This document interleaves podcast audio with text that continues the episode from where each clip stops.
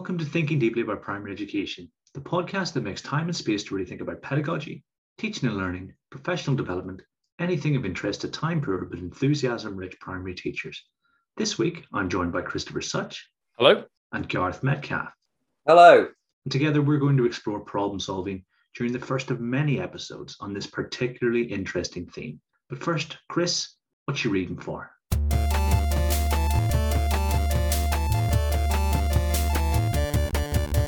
Hey, what you reading for? Well, this week I have been reading something that I think is rather special, but to introduce it, I'm going to have to maybe go around the houses just a tiny bit. I've been writing something for a publication on Scarborough's reading rope. It's something I'm really excited about. And just as pure coincidence, I ordered a book, an old book on Amazon that someone had recommended for me. And just as it had arrived through my door, literally as it had arrived through my door, I'm sat on the internet trying to find out the origin of Scarborough's Reading Rope, where it was first published. And I found out that it's first published in the Handbook of Early Literacy Research by Susan B. Neuman and David K. Dickinson.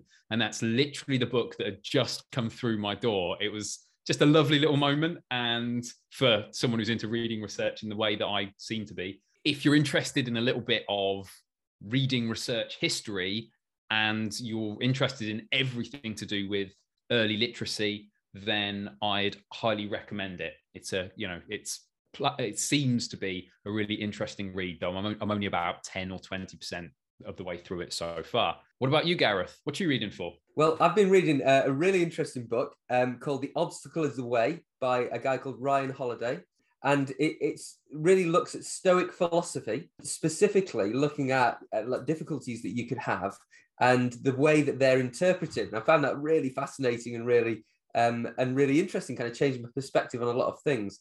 And it looks particularly at how when there is something like not making judgments over whether things are good or bad necessarily, which which we in, in our human nature are kind of naturally do a lot of the time. And and often when we look back on things, when we think that event initially seemed to be a really bad thing, we can often see the benefits in it. And it's almost paying that forward, which is really interesting. And so, um, and uh, again, as everything that applies to life, I think you could apply it to, to teaching as well.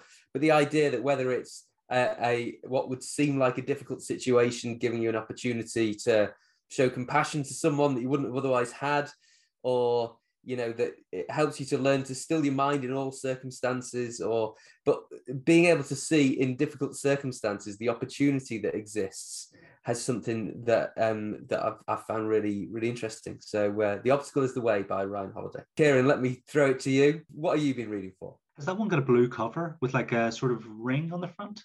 Yes i think it does. Yes. A, a friend of mine asked me to read that before February 2020. So I've got that on my Kindle. And we were going to read it together and sort of talk about it, but we never actually get around to doing that because there, things sort of you know changed quite dramatically, didn't they? But yes, uh, he he speaks very he's very into that kind of book and that kind of thinking, and he, he says, yeah, it's something I need to read. So maybe 2022 is the year for me to to get involved with that. Highly recommend it. Yeah. I, as I do, have a really old research paper on problem solving. This one's in 1975 by Pearla Nesher and Eva Teubal, and it's verbal cues as an interfering factor in verbal problem solving.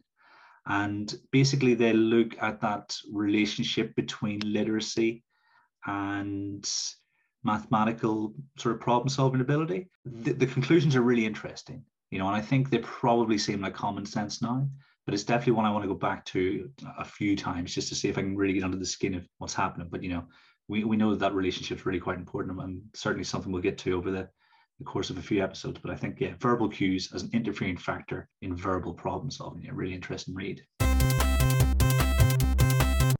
So, as this is an episode about mathematics, once again, it's my privilege to take over for a little while the hosting role so that we can enjoy the mathematics mastery of Messrs. Mackle and Metcalfe. I didn't rehearse that.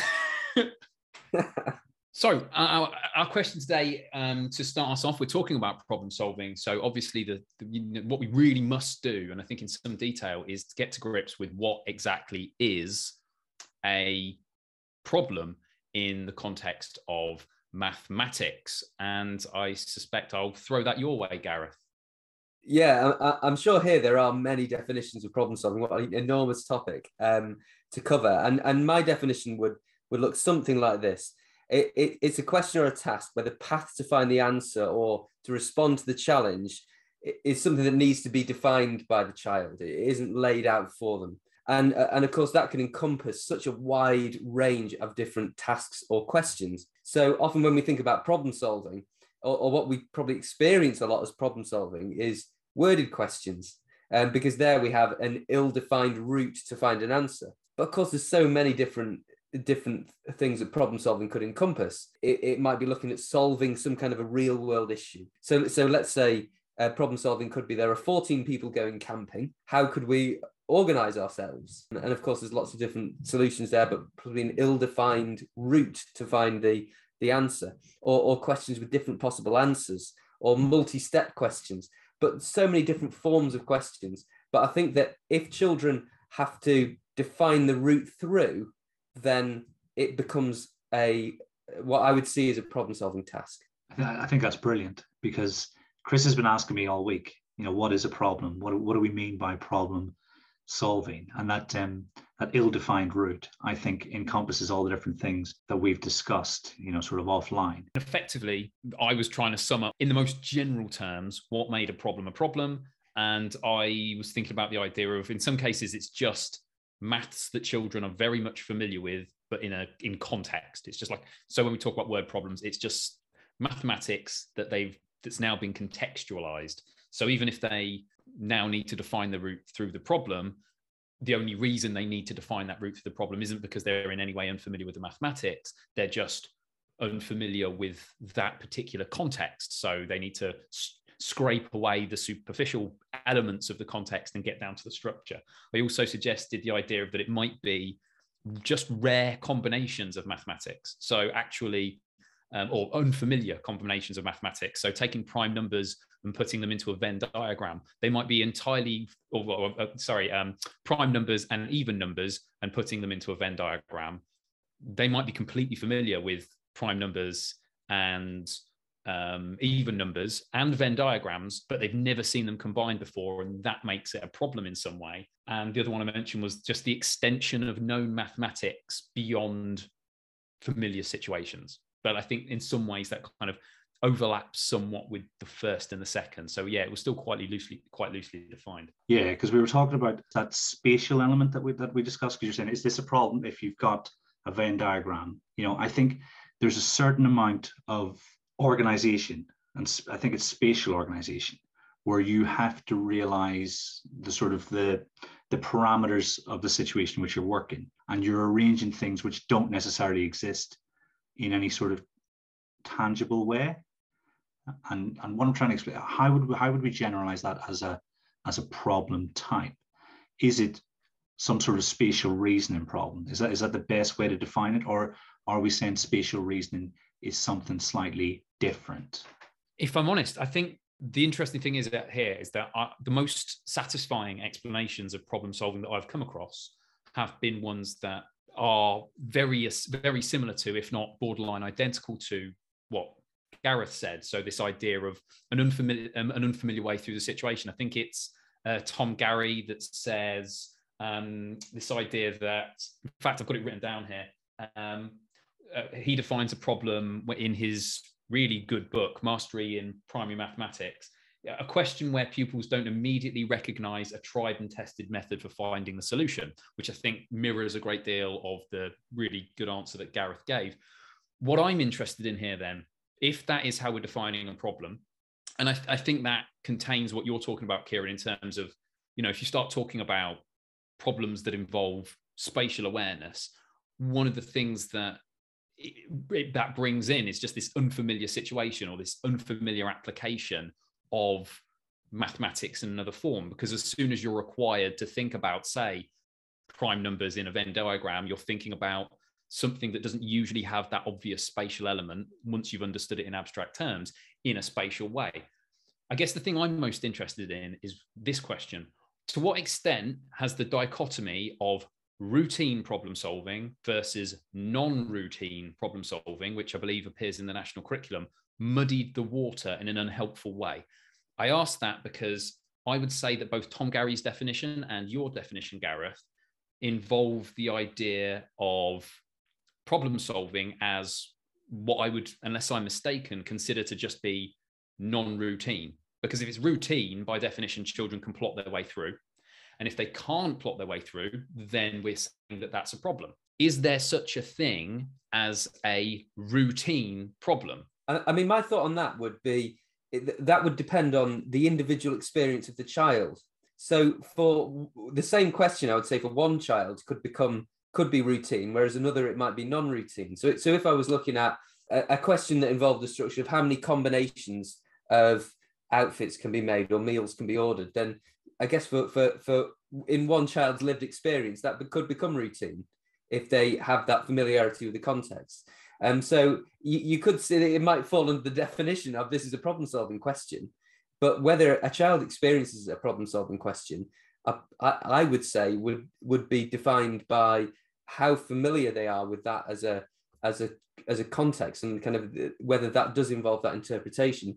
And to some extent that might also include how that's been delivered to them. Yeah that makes total sense to me. It's just i, I love this idea of you could present a certain bit of mathematics um, a, a particular question say and for one child it is genuinely a problem because they haven't experienced anything like it before say and have no way of finding immediately they have no immediate knowledge of how to find their way through the problem. Whereas another child who may have like you say life experience of something similar or just the mathematical classroom experience of something like that they know their way through so it isn't a problem for them but i guess the same question arises if we're then saying okay it's thus a problem for this this person and not a problem for the other does that make the routine non-routine dichotomy unnecessary I would assume that one of the reasons this has come about is because of just the the looseness of the language around the word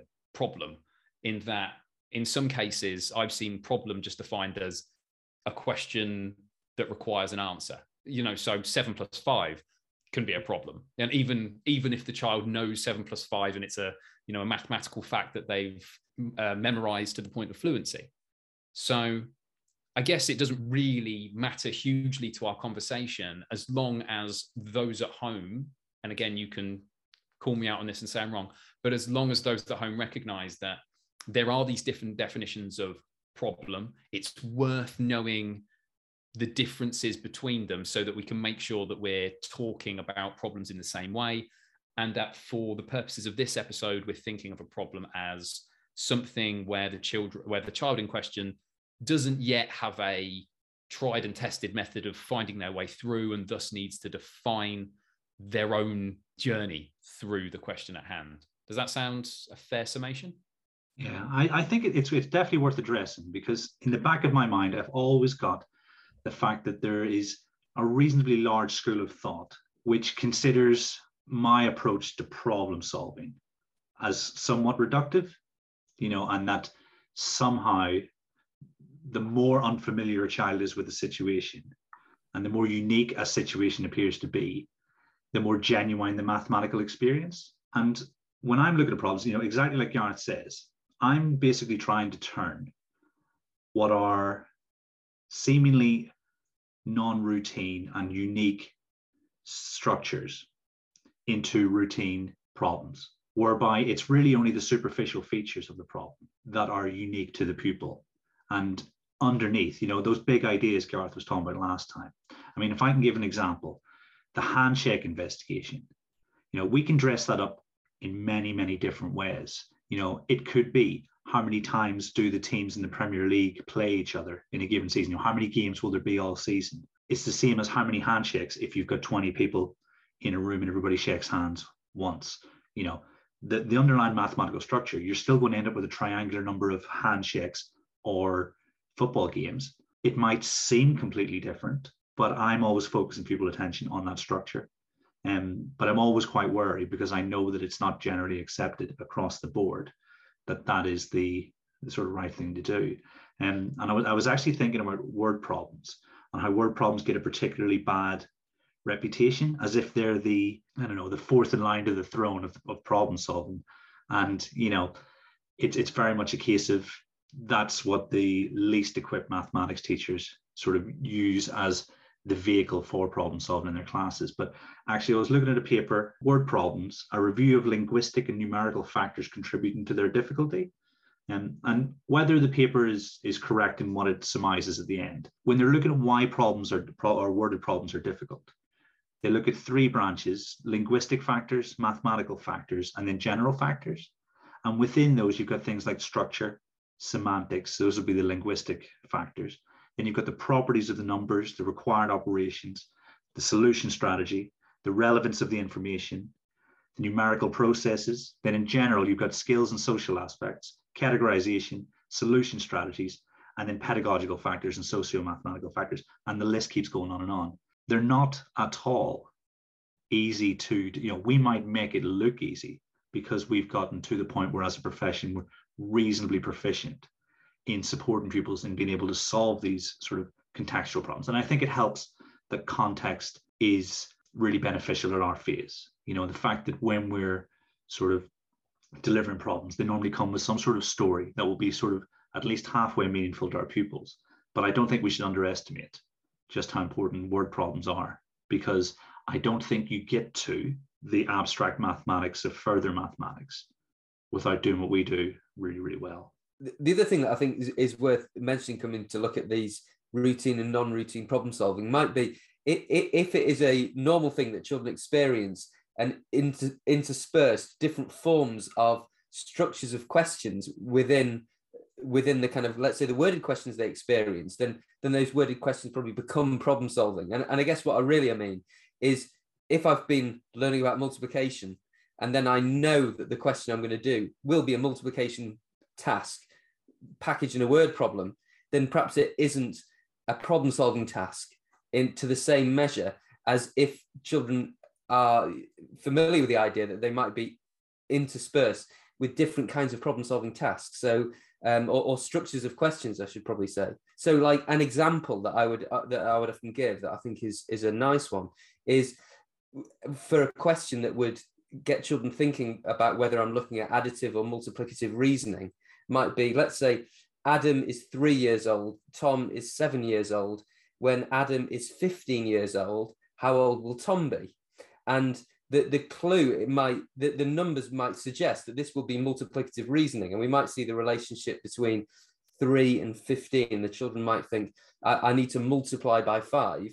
And actually, if we have questions like that interspersed, where in a where, where children have been learning multiplication and they have to realize actually this is additive reasoning here but this other context is multiplicative reasoning. Then those other tasks become problem solving tasks rather than simply we've been looking at multiplication and i'm just going to I, I know that this is a worded question where i'll apply that skill. And so i think that having that as a as a routine behavior for a teacher to think about how i intersperse the those different kinds of tasks without necessarily needing to make the number range challenging that children are operating within um, I, I, think is a is a kind of big thing as well.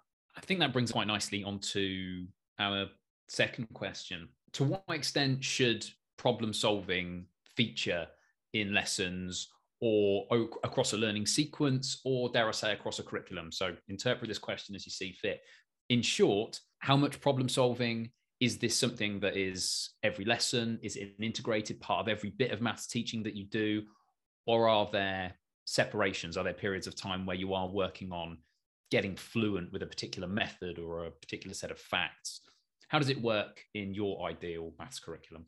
I, I think there are two layers to this answer. I think if you're a maths lead and you are trying to raise the standard of mathematics education in your school, I think the answer is that you are always trying to include as much as possible problem solving in your lessons because I think where the quality of education pupils receive is sort of less than what we'd hope and less than what pupils might deserve.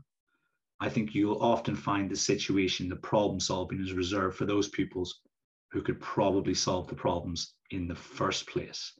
And so I think we need to set our expectations. You know, there's the John Mason quote If, if you're not reasoning, you're not doing mathematics.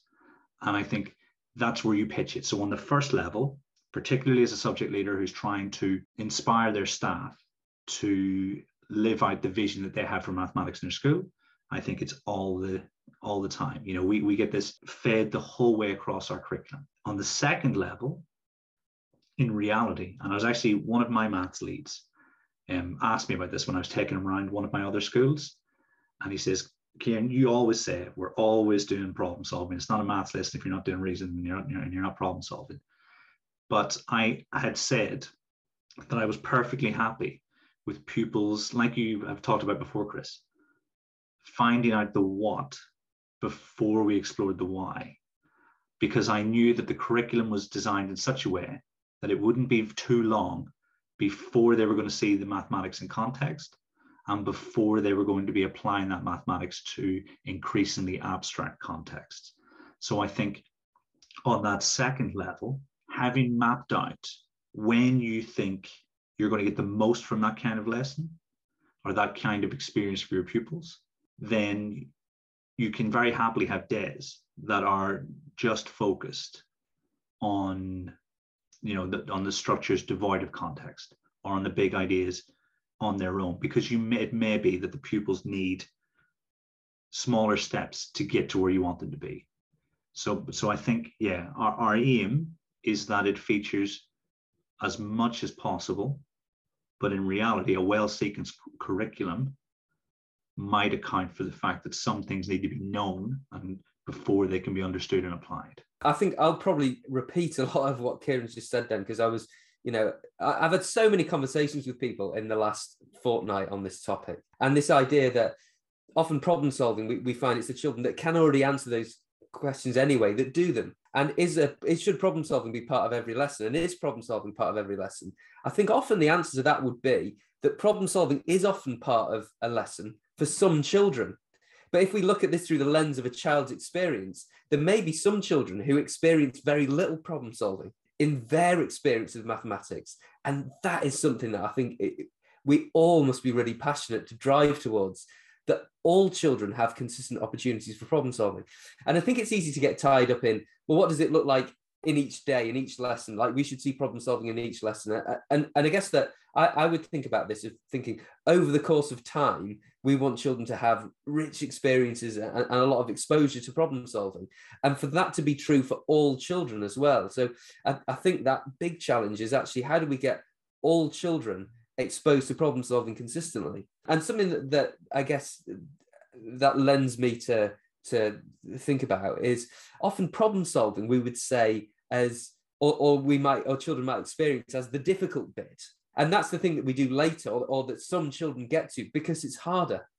And actually, how do we make, because how do we make problem solving accessible? How do we give children high success in problem solving uh, initially? So it can actually be something that all children experience, not as just being something that is an application that some children get to.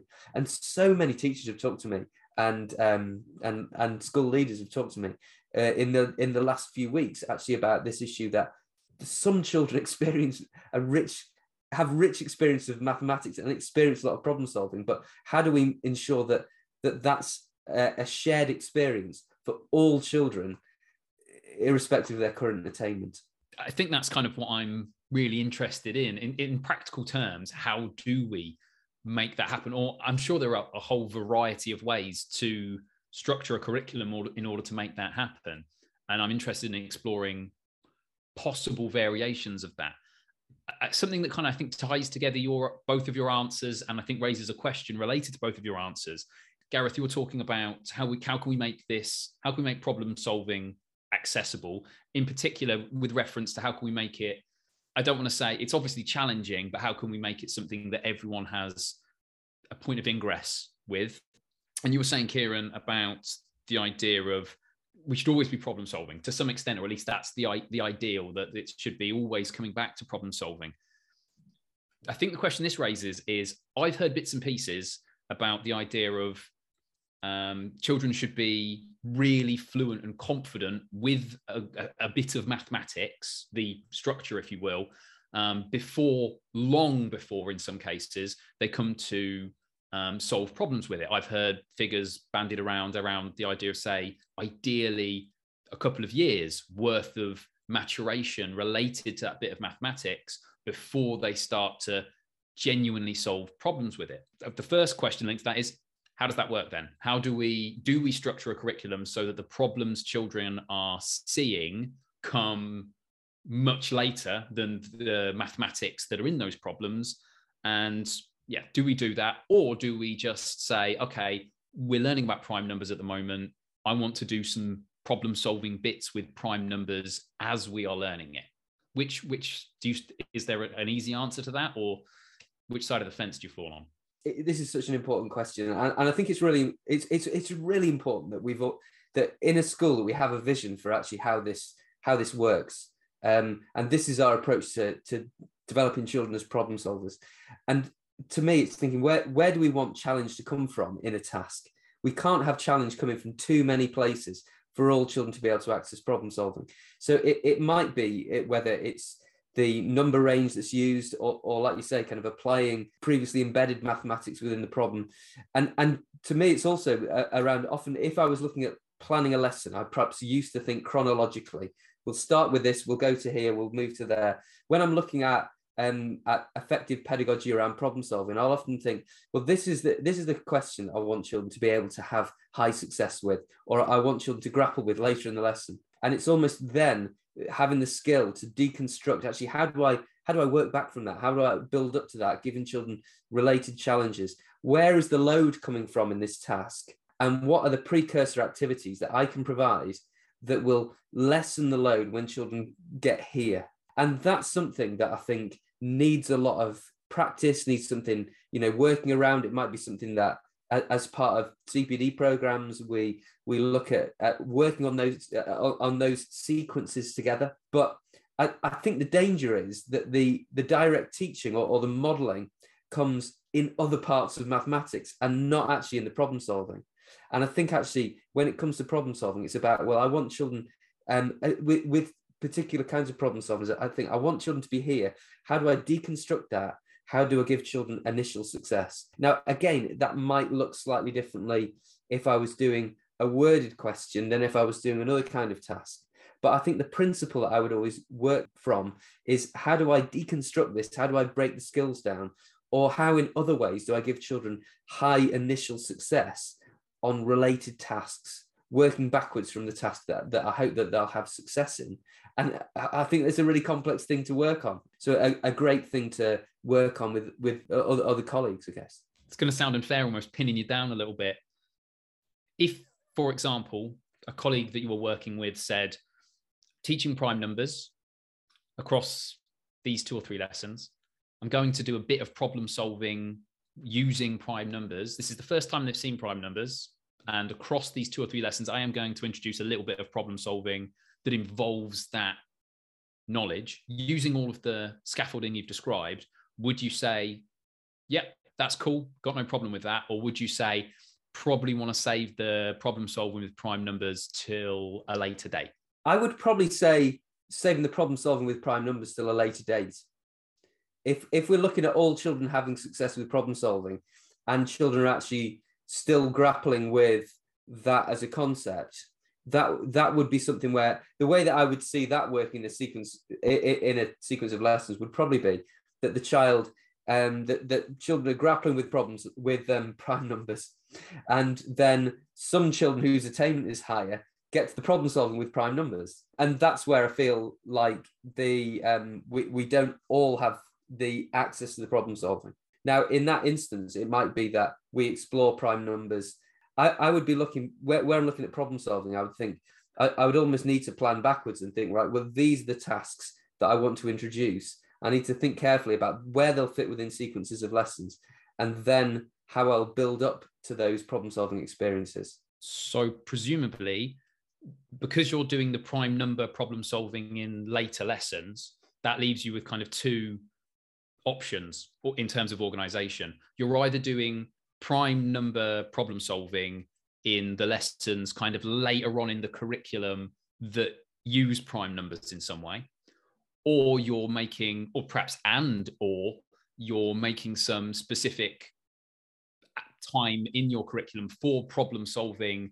more generally, say six months later or two years later, whatever it is, where you say, you know what, I know I know they're confident with prime numbers now. We're going to do some problems amongst other ones that involve prime numbers. Would either of those options be something you would advocate or think were a decent way to organize a curriculum?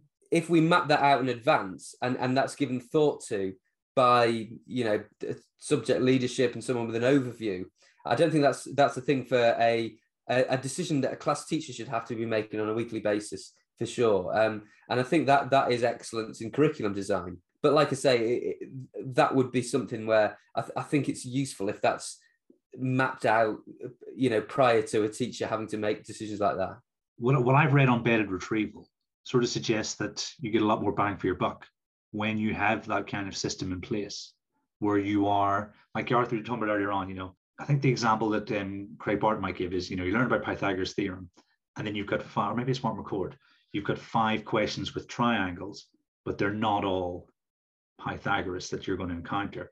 And that, that transfers to, to primary. You know, you could give five questions with a triangle and have completely different ideas explored. And so I think, yeah, if you are forward thinking in terms of your curriculum design, you can map out when that should happen, ideally for your teachers. Like, and as you guys are talking, I'm thinking, okay, the minimum standard or expectation for the national curriculum is that all pupils are given the chance to sort of be fluent, reason, and problem solve.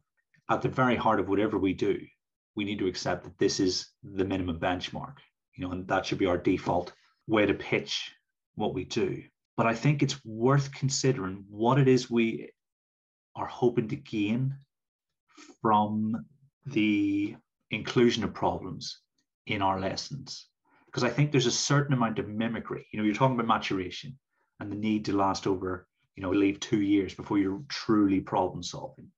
Well, it may be that you're providing pupils with an experience of the context of the problem, with the types of problems that you might experience when working with prime numbers and learning about prime numbers. But whether you could genuinely hand on heart, you know, say that they've learned how to solve problems involving that mathematical content, you're probably going to need to wait at least two months before you can find out if they've remembered it. So I think for me, you try and make it a part of what you do. And I know we'll get to making it central in practice in a bit. But you're almost thinking on two levels, you know, because is it a case of when we get to a similar topic two years later, the mathematical difficulty seems to be low, but the problem difficulty is high because we've gone back to prime numbers, but we've got this really complex problem system. And then that's when you really get the, you know, the benefit because it should be at that point something the pupils know and understand. And so I think you're almost thinking, you know, why are we setting these problems in class? And pupils being able to independently solve, you know, with minimal support might not be the the initial reason but we could in the future reduce the mathematical difficulty and increase the, the problem difficulty. I think the interesting thing here is um, I like what Gareth said there as well previously about the idea of this being effectively the responsibility of your mathematics coordinator or curriculum lead in terms of plotting this out. When you were talking there, Kieran, about the idea of uh, method selection, I think Mark McCourt, you're right, has talked about in the this in the past, where you're saying, you know, we're doing 10 10 questions on this, say, and five of them are going to relate to the thing we've just learned, and a few of them are going to be on stuff we've done in the past. And it might even be that that stuff we've done on the past, if it's far enough back, will be what we've defined as problems. I think the challenge for a mathematics coordinator or curriculum lead there is that to forward plan to that extent so that you're saying, okay, in this group of lessons or in this lesson, do this stuff from the stuff that's come previously assuming we're not placing this burden on individual teachers, that requires a level of oversight and detail in the planning of a curriculum that goes down to the very precise lesson by lesson basis to the point where you're saying to teachers you know if you're you know you're this when you do your prime numbers topic when you do this lesson and you're doing questions like these make sure to drop in something on prime numbers something on lowest common multiple something on whatever it might be I'm not certain of the extent to which that is, at least at a primary level, um, an achievable aspiration for an individual school. I definitely think it's an achievable thing for um, a textbook that's, that a group of people would spend years putting together. Um, but on an individual school level, I think that'd be a massive challenge. If I may, just to talk about, you've we've talked about some really what I like to think are really ideal circumstances for problem solving. I'll be brutally honest and spell out what I've tried to put together at my school to guarantee at least a certain level of problem solving for every child. And I, I really like the idea of you guys picking the spots off it because I think that would be quite valuable to others. Um, painful for me, no doubt, but valuable to others. So, effectively, the way the curriculum I use and works is that when children are learning about a given thing, keep going back to prime numbers and might as well stick with it. Let's say children are learning about prime numbers. Part of that sequence will ideally look at problems from previous maths, but it isn't guaranteed that that's going to be the case.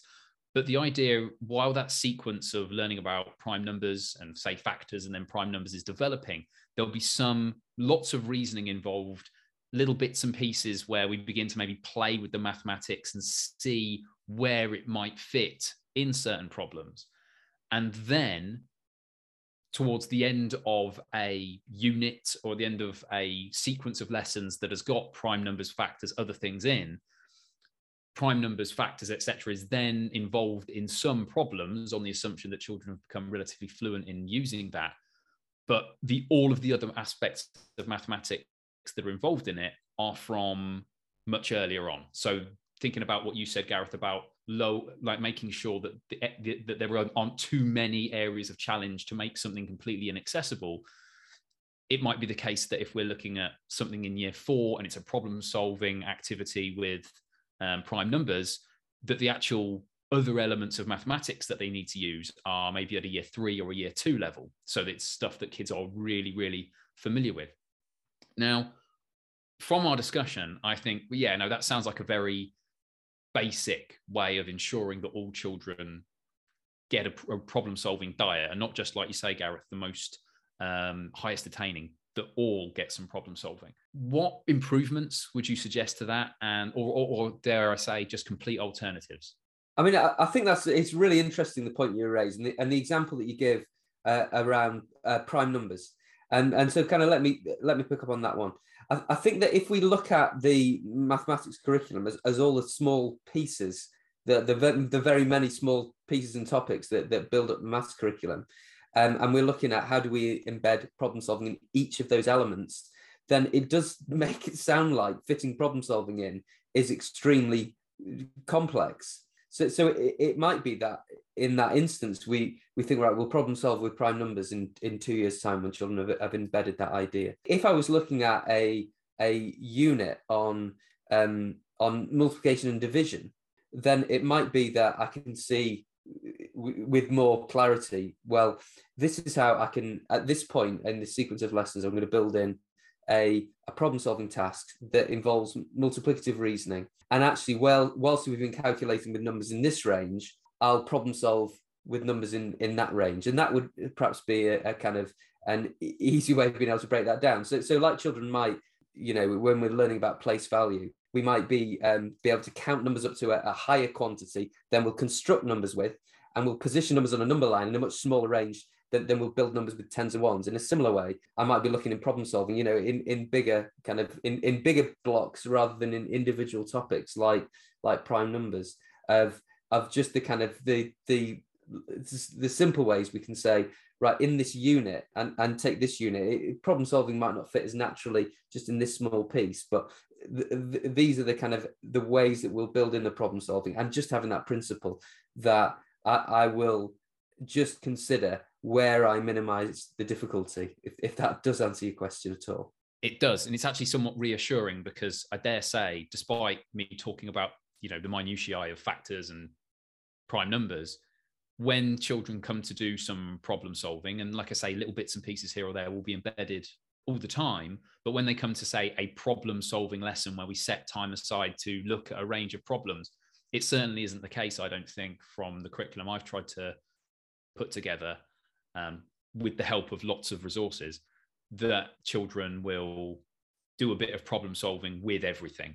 It, it might be that we're looking at the kind of the grander scope of a topic or of a, of a sequence of lessons and using some aspects of it, the things that maybe most lend themselves to problem solving. I would um, no, I'd be claiming things that weren't true if I was suggesting that children solved problems using every little chunk of the maths curriculum um, at my school. If I could just jump back to you, you sort of said, Chris, you know, you wouldn't put the burden of sequencing when material was revisited on individual teachers. But I think if you've got a really well sequenced curriculum, you know, and everybody knows my preferences for high quality textbooks, I do think you free up time to focus on this kind of cognitively challenging, but also extremely worthwhile endeavor. Because if I think about the things I ask my teachers to focus on when they're planning, they're not they're not planning what they're going to teach. They're not planning the sequence, and they're certainly they're not to an extent they're not choosing many of the representations or the questions, you know, and, and things like variation are built into the sequencing. So what they're focusing their attention on is how they can provide access for all pupils, what the underlying mathematics is and how it connects with everything else, and then how they're going to challenge all pupils. So those are the three things that dominate our conversations. And I think if you're able to carve out time with at least one other person, you know, much easier in a two form entry school than in a single form entry school, then I think over time you can build up a bank and an understanding of the curriculum. You know, ultimately the maths lead will know what happens in R and how that feeds towards what happens in six. But I do think teachers, you know, in my ideal model that I mentioned before, where you spend three years in year three, you spend three years in year five, you almost know what's come before and you think, right, okay, I'm going to use that. And that type of task becomes more natural and more readily undertaken you know so so i think i think it is possible i think it takes circumstances that aren't necessarily default for it to be possible but yeah but i think it's worth saying because i do think that it's a valuable use of our teachers time if the conditions are right and in terms of using the teacher's time as well. I often find that we, if we just look at the the you know where where we build our curriculum from, we'll often find the problem solving tasks that children will experience. So if you're using um, X scheme and and there'll be a problem solving task, and let's say we just work from that task, and and I think that the key thing is we can actually look at that task and, and and it's already defined for us that this is what we want the children to be able to do, and it's how how do we work backwards and deconstruct that so that we give children successes as as this is the end point. That's the thing that I find we'll say there isn't clarity on that that that needs the exploration. It's a really valuable investment in teachers' time. How do we take a task and and be able to put ourselves in the shoes of the child and understand these are all the reasons that they won't currently be able to access that. How can I deconstruct that? How can I build all the skills so that when when children are there, they have the tools to be able to break that down? I think there's a lot to be said for the way you write your problems, Gareth, in the fact that there will be instances when pupils have encountered a certain problem type, but with slightly novel mathematics. I don't know if I'm if that's the right way to articulate it, but for instance, you know the the How Many Ways structure can be applied in many many different circumstances. And when you're talking about reducing load and what pupils are paying attention to, I think it still qualifies as a problem because they won't be entirely certain what to do. But I think there's a, a certain level of familiarity that allows them to, like you said, be successful with the maths. Know. Am I, have I interpreted your intentions correctly, Gareth?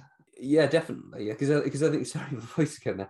Yes, definitely. Because I think that if you have the similar structures that children are familiar with with seeing, then it's like you can just spend more time focusing on the actual mathematics of of that particular task rather than familiarizing children with a structure and how many ways is often so so i include that in my reasoning resources uh, because it is almost that bridge into problem solving and it's a familiar structure that you can manifest right through right across the age group so i think that that is one really valuable outworking of problem solving And I think we've quite naturally transitioned into the final question. Exactly how can we best embed problem solving into teaching? Um, obviously, this is something that we've already talked about a lot in the podcast. So, what I'd like to do is maybe take a apply a provocative spin on it.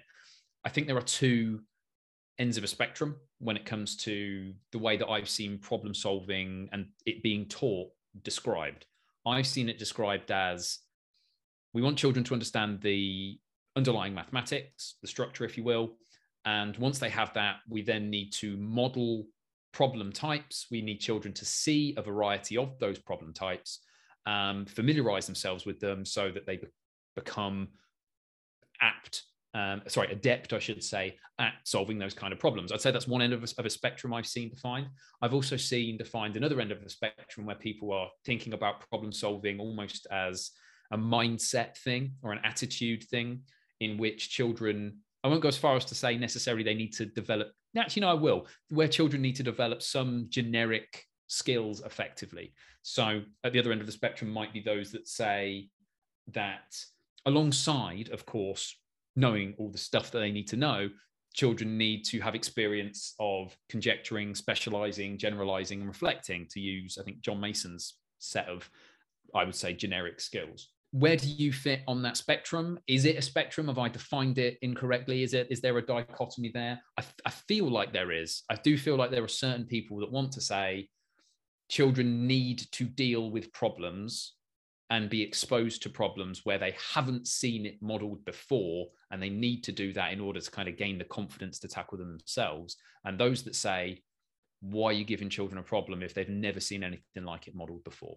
I think it's uh, a, it's just an absolutely fascinating question. And the, the, the thing that i would say is i think that there is whether it is entirely a, a spectrum you know for a linear spectrum from left to right if you like I don't know if that entirely encapsulates the reality. I think I think there's truth in all of those perspectives. I think one of the dangers in problem solving is is that we can often just see what children can. Going back to what Kieran had mentioned before, we can just see what children can already do or, or, or are currently unable to do.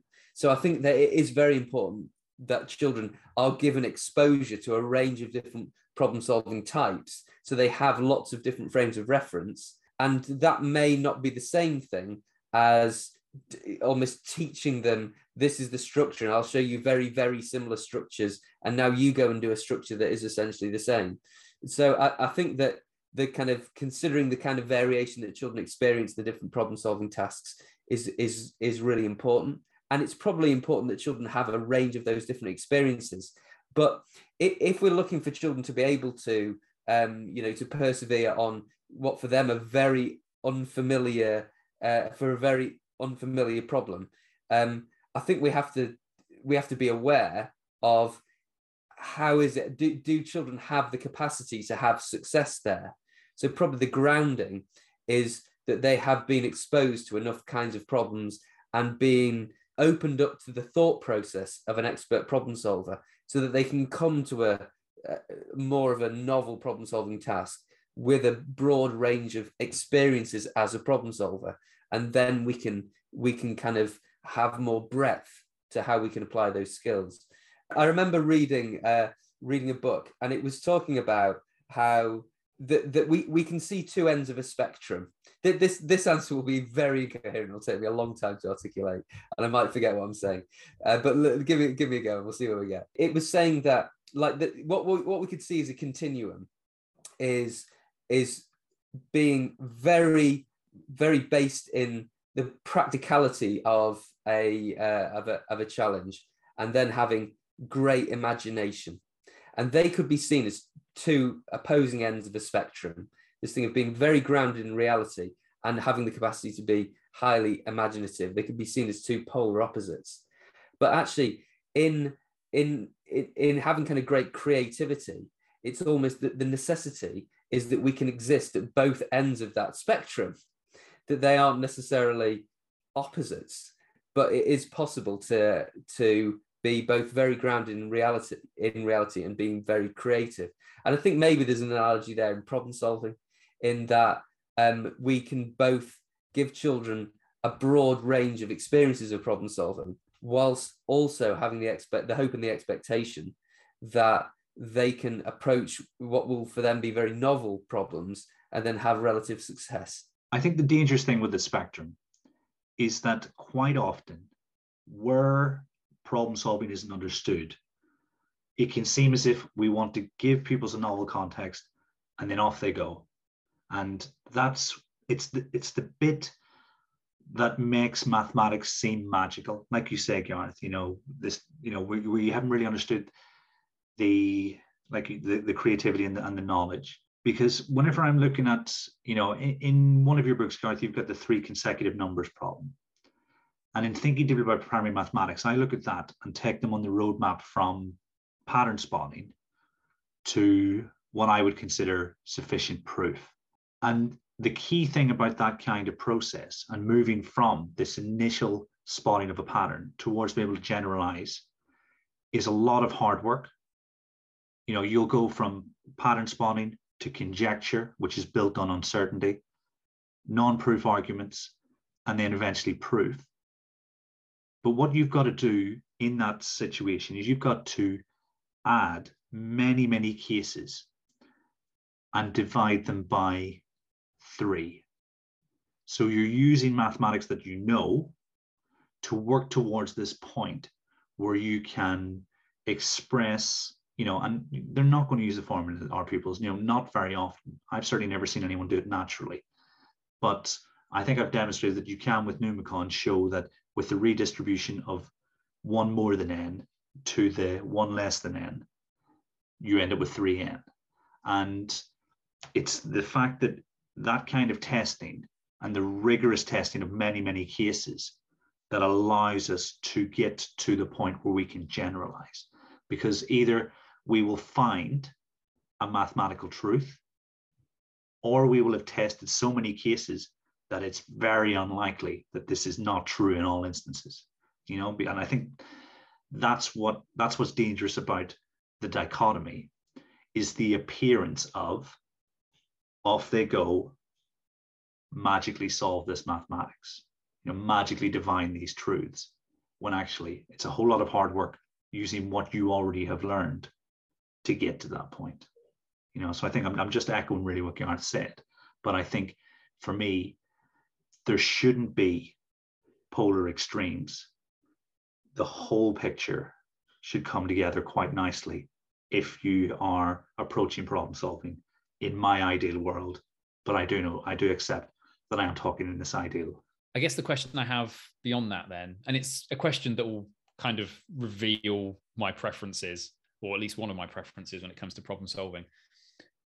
Do you think that there are any circumstances, even occasional, where it can be valuable for children to sit down with a problem that they're encouraged to toy with and play with and get some of the way there, and then ultimately fail, be shown the way through it, and then try a similar problem and go, oh yeah, okay, I I I, see that now. That that's interesting. Is there value in that, or under all circumstances, are we thinking this problem here is one that I'm pretty sure that the class have a really good chance of success with? I think there is value, and I, and I think it's like the, the the beauty of mathematics comes, I, I feel, when we are a, and are comfortable in going into that place of exploring novel problems and being comfortable with the the emotional experience that that that that I have in in that in that instance.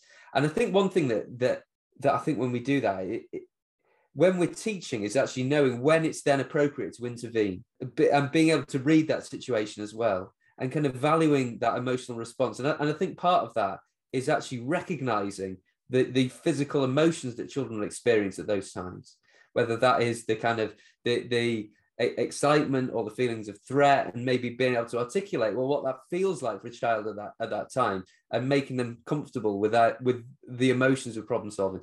But then also of course knowing that we want children if we want children to understand the structure it might be that we need to interject at those at those times and be sensitive to what, what when that is and how we can move children forward or how is it that we uncover the thinking of an expert problem solver? And it might be that children have persevered and that i actually need to show them the solution so they can then apply that to another instance. So uh, you wouldn't want children's overall experience of problems their consistent experience of problem solving to be that but i don't think that that's necessarily a bad thing to happen in a child's journey. So I, I think that's particularly useful with those pupils who find mathematics relatively easy on the surface and are able to get the answers quite quite quickly and are used to getting the answers quite quickly. And so I will always try and demonstrate when I'm in classes, setting up a sufficiently meaty problem for those pupils that I know will take them several days to get anywhere near to the solution. And I know they will struggle but in that particular instance, I want them to struggle because I want them to see that mathematics is this um, this worthwhile endeavor.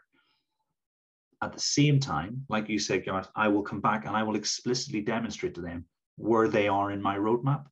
So, okay, right, at the minute, we are demonstrating in a certain number of cases. Say, for instance, they've tested out, you know, two-digit numbers, three-digit numbers, or for instance, if they're doing the 1089, problem and we look, okay, well, what if we do this with um, four digit numbers? What do you expect to happen? And I'm jumping on Johnny Hall's great maths course um, on the CPD college because he looks at how we can do this in multi-based and things. And I think we allow them to go through the hard work and then we come in and then we can set a similar problem. And, you know, if I think about the example I gave, where I talked about the addition of three consecutive numbers, well, again, in Gareth's book, you've got the addition of two consecutive numbers. So the problem and the steps you're going through are similar, but the outcome is slightly different. You know, you can generalize that in a different way. And so, yeah, uh, to answer your question, Chris, I think there's huge value and it's about choosing when it's most appropriate. But definitely it's something I'm always pushing in terms of I don't want to give these guys something for 20 minutes to hold their attention. I want to give them really, really substantial mathematics, you know, and my go-to is Gareth's work and NRICH, because I don't think you could find two richer sources of them sort of really fantastic and meaty problems. Yeah, heaven forfend that I answer my own question, but you know what, I am going to do it. Yeah, I, I, I agree with both of you. I do think there is value in some exploration of problems where we kind of suspect that children are going to ultimately, at least at first, fail because we want to change attitudes as much as we want children to learn mathematics and the, the, the kind of the, the, substantive knowledge of mathematics and the and the, the skills of mathematics we also want them to be able to deal with situations where they don't get the answer immediately and where they either need to come back to it or need to plug away with it or need to seek advice. I think these are valuable things. I think you're spot on, Kieran, with the idea of, and I think you said the same thing, Gareth, about finding when and where these kind of challenges are most appropriate.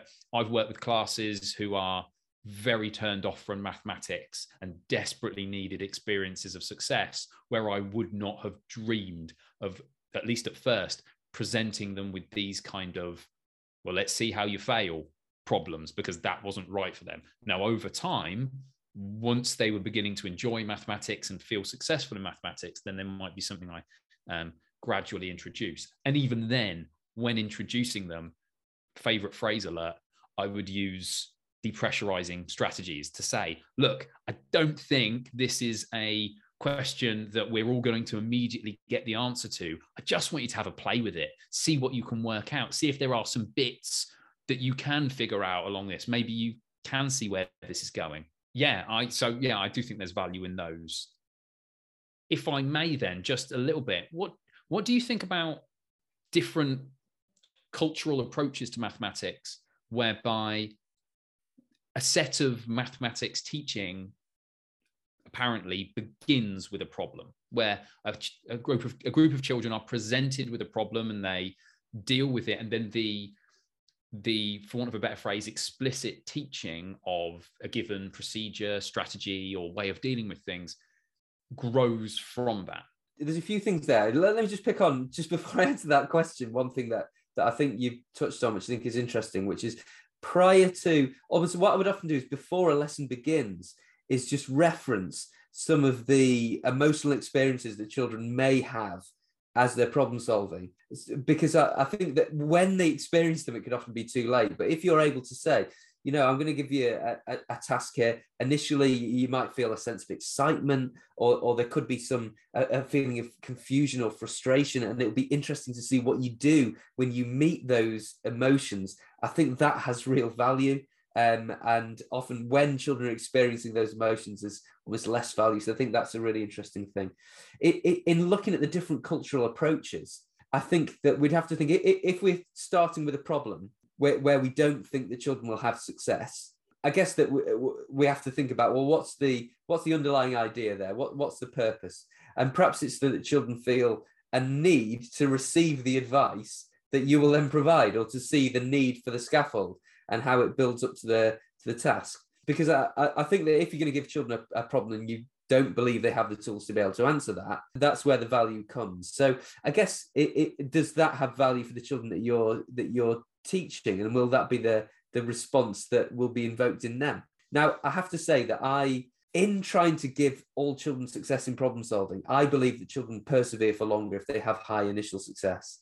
I think that them from my experience when they when they are unsuccessful initially that doesn't lead to them persevering for longer later on so my preference is actually just kind of uh, deconstructing and building the precursor skills rather than giving a children a task that they aren't successful in.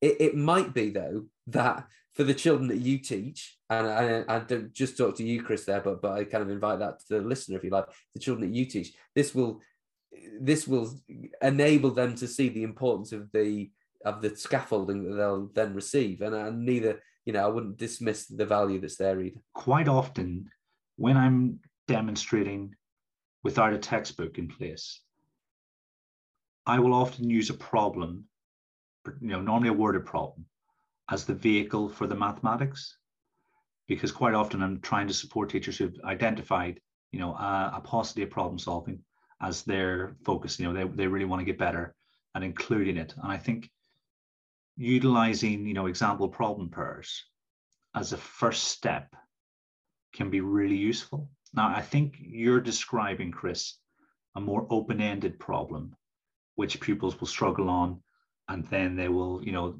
be skillfully guided towards the mathematics. And I think when I think of that, I think it's akin to the skill required to be a really effective early years teacher.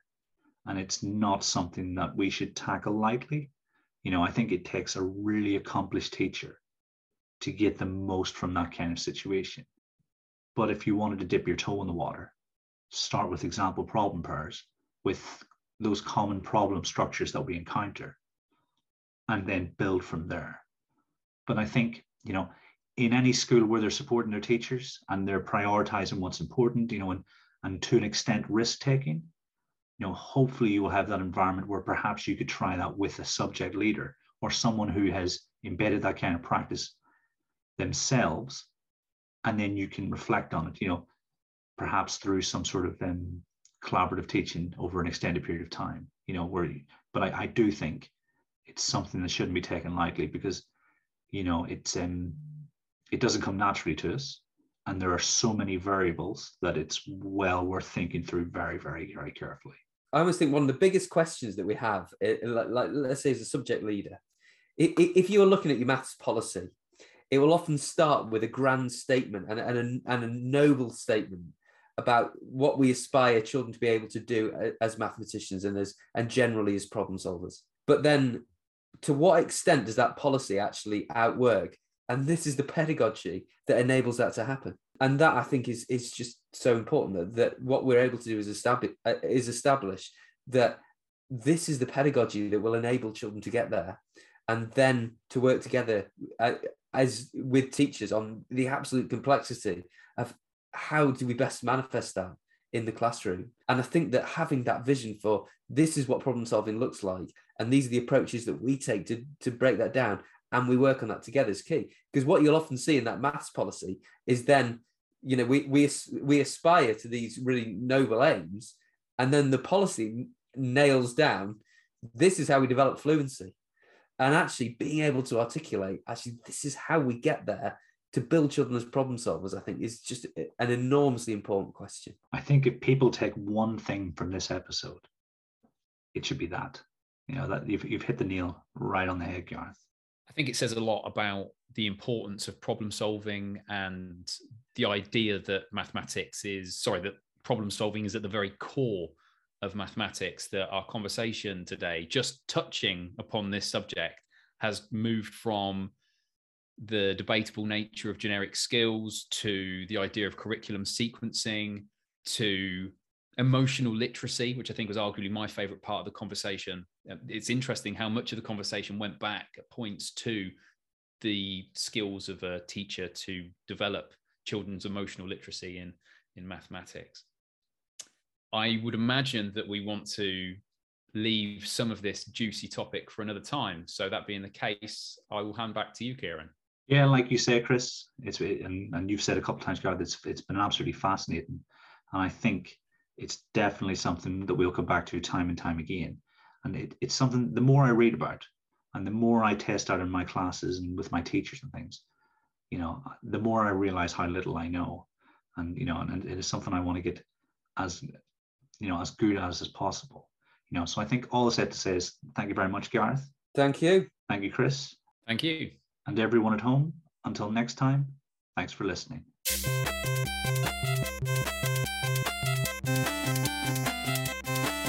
you.